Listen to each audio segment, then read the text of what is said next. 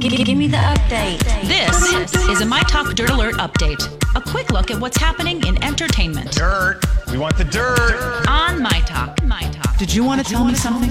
Ridley Scott had some tips and some tough love motivation for all the aspiring filmmakers out there, and it can be loosely boiled down to get off your ass. Um, Yeah. He was honored at the BAFTA Awards this past weekend, and he said, "When I do a movie, I'm shooting at 8:45 a.m. You have to, or you'll never catch up."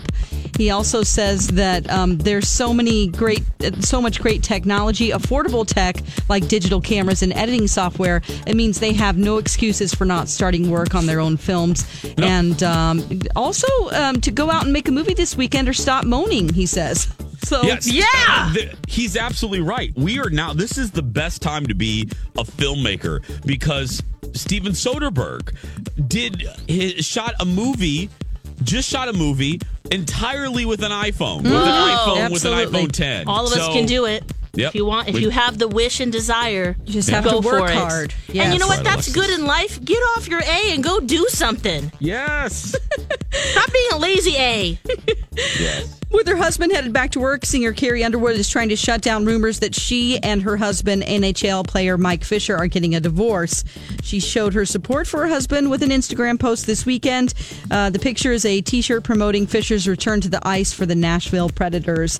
They're celebrating their eighth wedding anniversary in June, and she's refused to address the rumors of their marital discord directly. Oh, wow. Yes. No comments, right? I was going to say.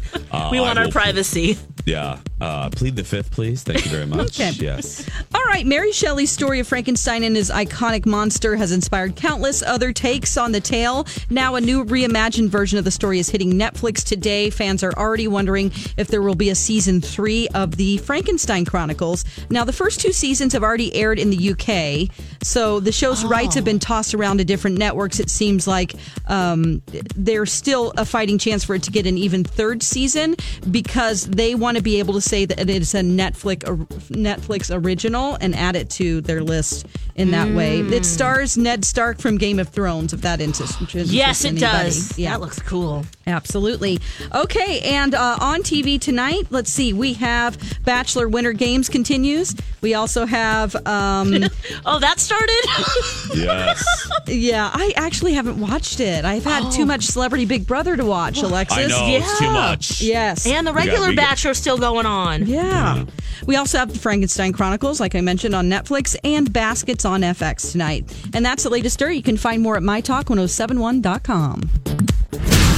You learned so much cool stuff. Dirt Alert updates at the top of every hour. Plus, get extended Dirt Alerts at 820, 1220, and 520. Come back in an hour.